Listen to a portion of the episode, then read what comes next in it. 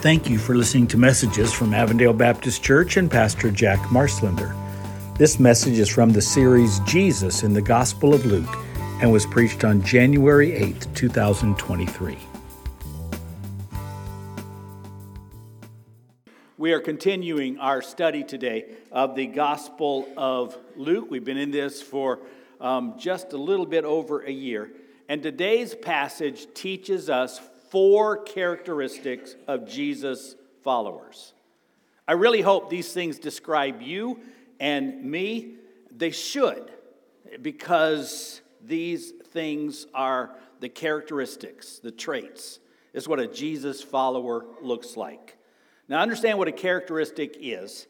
A characteristic is a feature or quality belonging to a person, place, or thing and serving to identify it. So if I don't know the name of a thing, but I describe what I see, then you can tell me what that thing is because you know it. So I want to make sure you understand this. So I need some volunteers. Now, before you raise your hands, let me tell you what kind of volunteers I'm looking for. I'm looking of all ages for reasonably intelligent, you don't have to be a brainiac, just reasonably intelligent people who would be willing to come up here. I promise not to purposely embarrass you in any way. If you want to embarrass yourself, that's up to you, okay? I'm just gonna, I'm just gonna describe some things and then you tell me if you know what it is. So, volunteers, I need some of you. Got one over here? Come on up. Oh, this one scares me. Okay, Lydia, come on up. Okay, there's two. Come on up back here. Okay, Wyatt, come on up. Okay.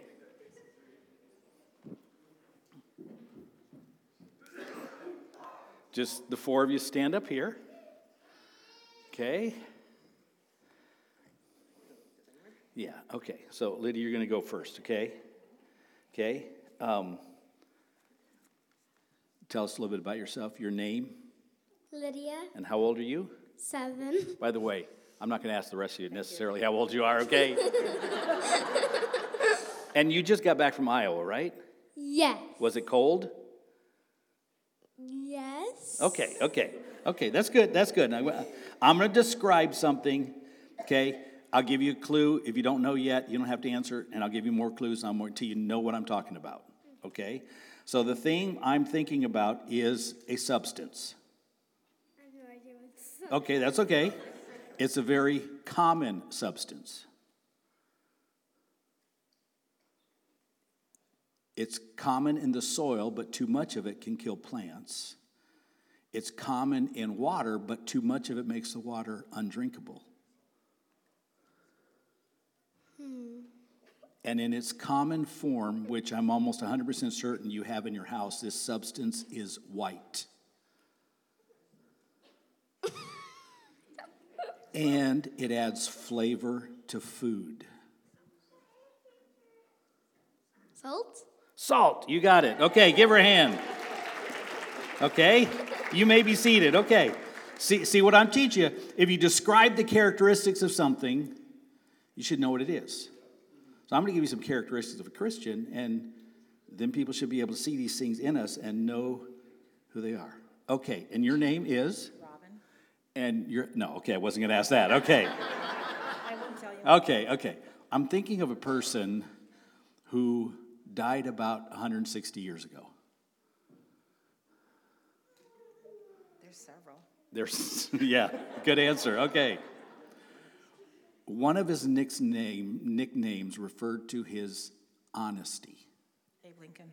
Abe Lincoln, very good. I had two clues and she got it. Give her a hand, okay.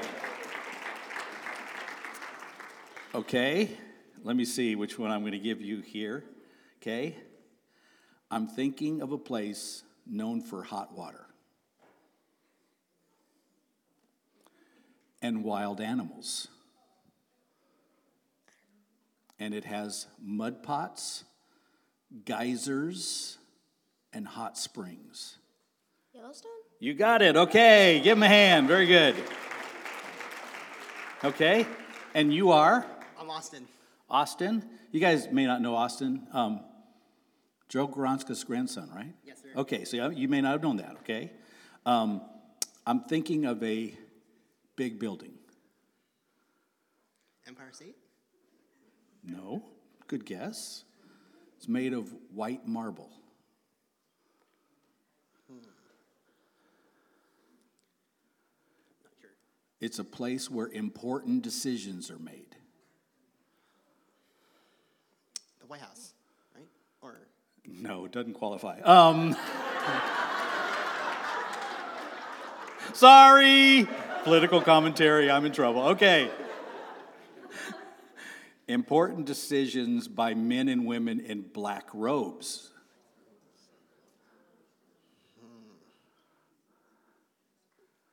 And it's in Washington, D.C. It's not the White House. uh, the House of Representatives? No, it's not Congress. That doesn't qualify either. Okay. Important decisions are made by judges in black robes. Courthouse. Supreme Court House. Okay, very good. Give me a hand. Give me a hand. Okay, very good.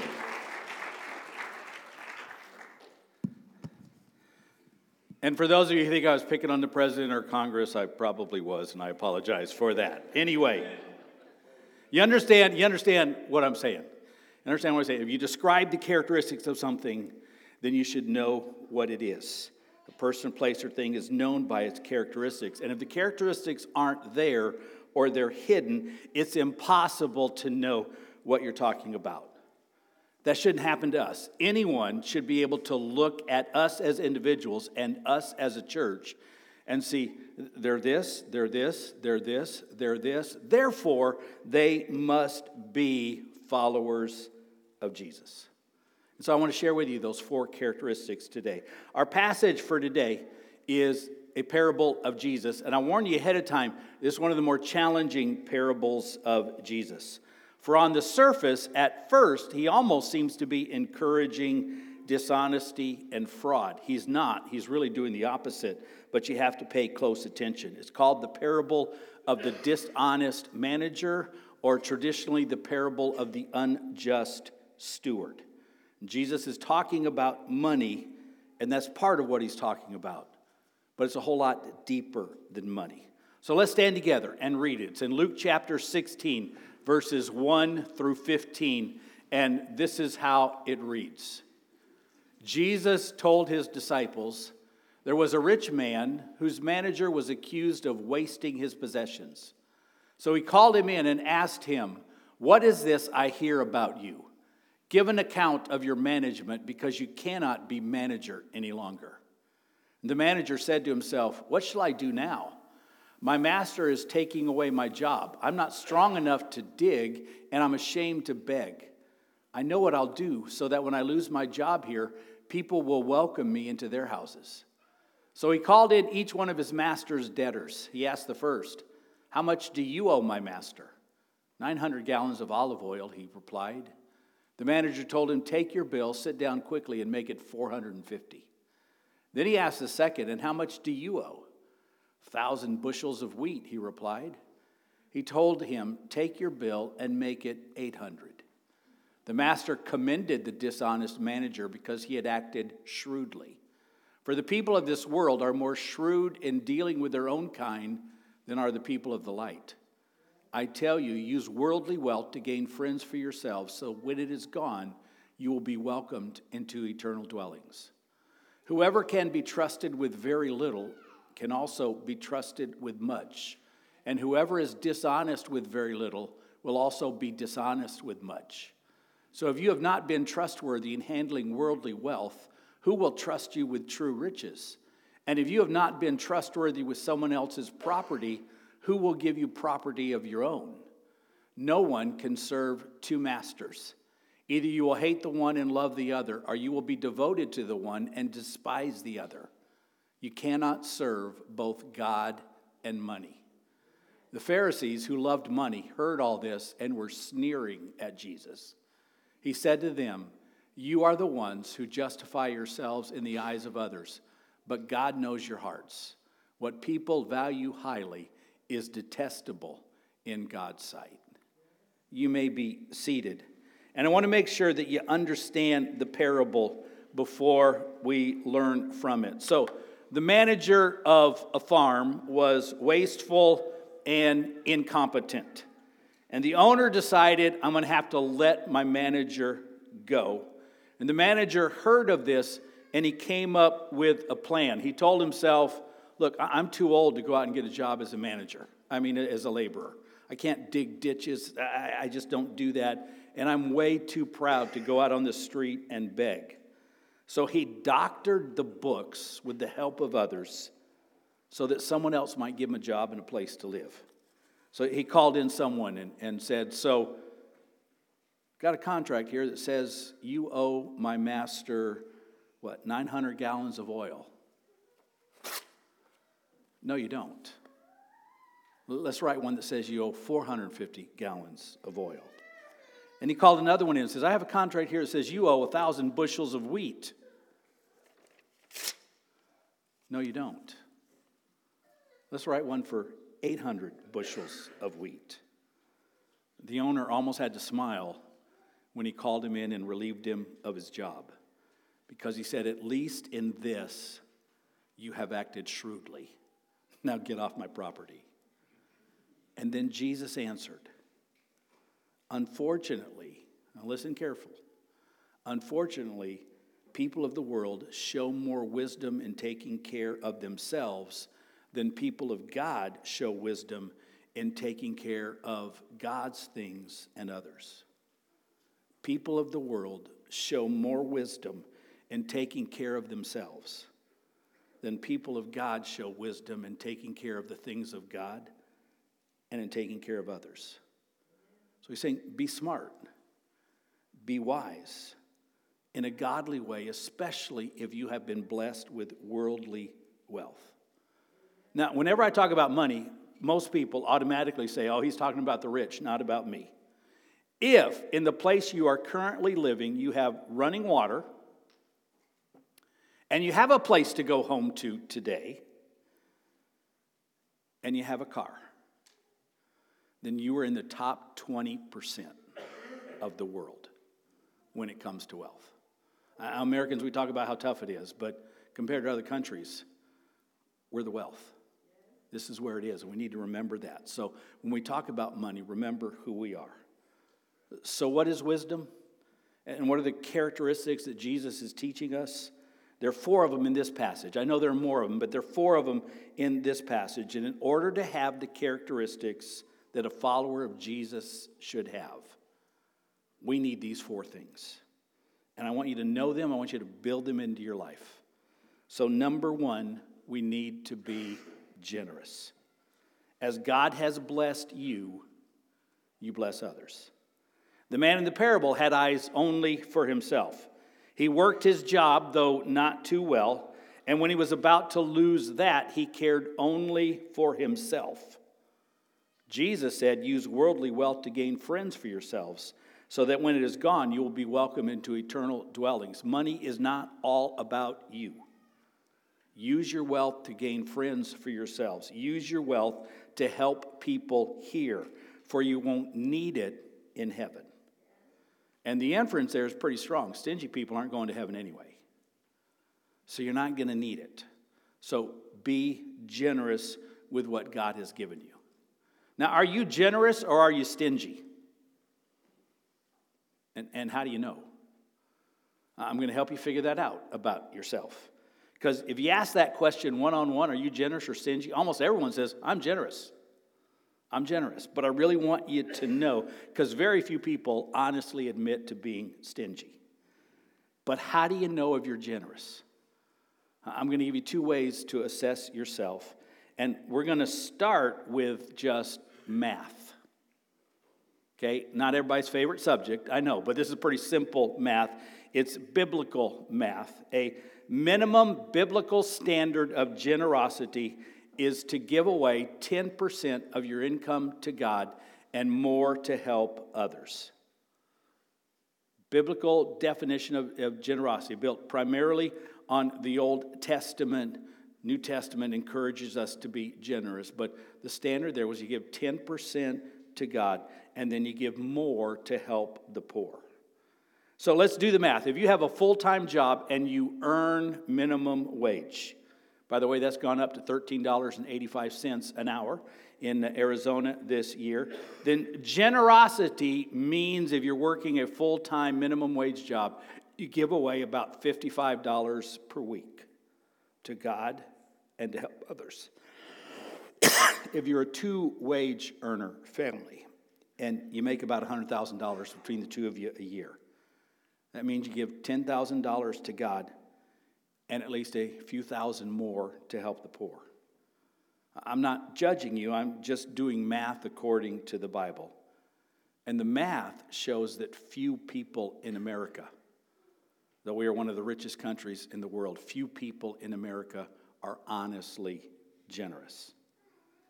But it's more than just math, it's also your heart and your attitude. Generous people want to give, so they are cheerful about it. Stingy people give reluctantly and get grumpy about having to do it. Generous people do it as a matter of course. That's just who they are. So they don't end up bragging about it anymore than you end up bragging about taking a few showers a week. I mean, that's just what you do. You take a shower, you brush your teeth, you don't go to work and brag, hey, guess what, everybody? I took a shower. Generous people don't brag about it because it's just who they are. It's the stingy people who give and want to be known for their generosity. Stingy people want all the credit. Generous people, they just do it as a matter of course. That's what I do. I give to God, I give to charity, I give to help others. I'm willing to help my family and friends as needed. One of the characteristics of a true follower of Jesus is generosity. Jesus' followers are generous.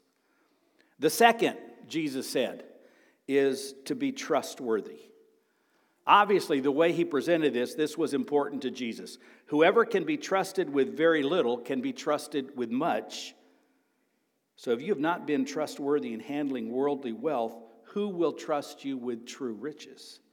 And if you have not been trustworthy with someone else's property, who will give you property of your own? That, that was, by the way, the original failing of the man in the parable. He, he had a job as a manager, but he wasn't a trustworthy manager. He was incompetent, didn't pay attention to the details, was wasteful, and the owner couldn't trust him to do his job correctly. So, catch the principle behind this trustworthiness. If you can't even be trusted with money, how can you expect God to bless you with more important things? And if you can't be trusted with someone else's stuff, how can you expect God to bless you with your own stuff? So, so what is trustworthy? Let, let me give you descriptions. If you own a thing or manage a thing for others, a house, car, clothes, toys, whatever, a trustworthy person takes care of their things. If you have a job, a trustworthy person does it to the very best of their ability. If you made a promise, said you're going to do something, a trustworthy person keeps their word. If you made a commitment, I'm going to do it. If you said you'll be somewhere, you'll be there and you'll be on time. By the way, trustworthiness is one of the greatest characteristics of our God. He keeps his word, he keeps his promises. If he told us something, we know absolutely beyond a shadow of a doubt that it is true. Trustworthiness is a characteristic of God, and Jesus is teaching it should also be a characteristic of God's people. And so, four characteristics of Jesus' followers. Number one, be generous. Number two, be trustworthy. And the third is similar, be honest. Tell the truth. There's a huge principle here. Whoever is dishonest with very little will be dishonest with much. He said, if you can't be honest in the little things, then you're not going to be honest in the big things. That's the opposite, by the way, of how American culture looks at things. In American culture, it's okay to lie on the little things as long as you tell truth about the big things. But Jesus was saying when it comes to honesty, there are no little things. You're either a truth teller or you're a liar. And if you lie on the little things, you're going to lie on the big things as well. So you're honest or you're not. Those who lie on small things can't be trusted on the big things. You either tell the truth or you don't. And you can see it in the small, everyday things. Unfortunately, again, real honesty is incredibly rare in American life. Politicians have replaced tell the truth with say whatever it takes to get the vote and make me and my party look good. And the sad part of it is Christians keep supporting known liars. Salesmen re- replace tell the truth with say whatever it takes to make the sale. Lawyers replace tell the truth with say whatever it takes to stay out of trouble, and even if you're caught, deny, deny, deny. Teens and spouses replace tell the truth with say whatever it takes to stay out of trouble. Even pastors sometimes replace tell the truth with say whatever it takes to grow your church. If you're dishonest in the small things, Jesus taught, you're dishonest in the big things. Honesty is the best policy, they say. Unfortunately, in American life, it's a disappearing policy. But for us, it has to be one of the overriding characteristics of who we are. I'll tell the truth in the small things, therefore, you can trust me to tell the truth in the big things. So, characteristics of Jesus. You ought to be able to look at a person. They're generous, they're trustworthy, they're honest. There's a good chance that they are a follower of Jesus. Unfortunately, the sad thing is, people aren't always seeing those things in the church. We've got to raise our standards and work harder. And the fourth one is we need to be real. You cannot serve, so stop pretending, Jesus said. You cannot serve God and money. If you try, then you're going to end up torn into hating one and loving the other, or loving one and hating the other. You, really can't have two masters in your life. If you're a pretender, you come to church and pretend that you are sold out to Jesus, but other things are more important to you you're toast. It's all going to fall apart at some point. And many of the people who, over the course of their life, have dropped out of service to Jesus and dropped out of church is because they never really made the full 100% I'm all in commitment to Jesus. And after a while, they just began to resent it. And they went and chased another goal. So make your choice. Who is your master? What is most important to you? Who do you listen to? Make your choice and, and go for it all the way. That's what I mean by be real. Don't pretend that your goal is to follow Jesus when your real goal is to be a financial success or to have career success or to get rich and retire early or, or to be the video game champion of the world or whatever. Ultimately, deep down, every person has to decide this is what is most important to me. And be real about it. Because if you pretend, you know, for your mom or your dad or your pastor or your church or your friends or, or whatever, if you're pretending, it'll end up tearing you apart. People need to be able to look at you and know this is the most important thing to him or to her. Now, you can have lots of things on your bucket list, but you can only have one master. So make it worthwhile. And for me, and I'm not bragging about this because I often fail in it, but for me, that's got to be Jesus. Now, I forget that sometimes, and then God wakes me up and reminds me what I told him. Sometimes, and you know what I'm talking about, what I call the, the two by four treatment?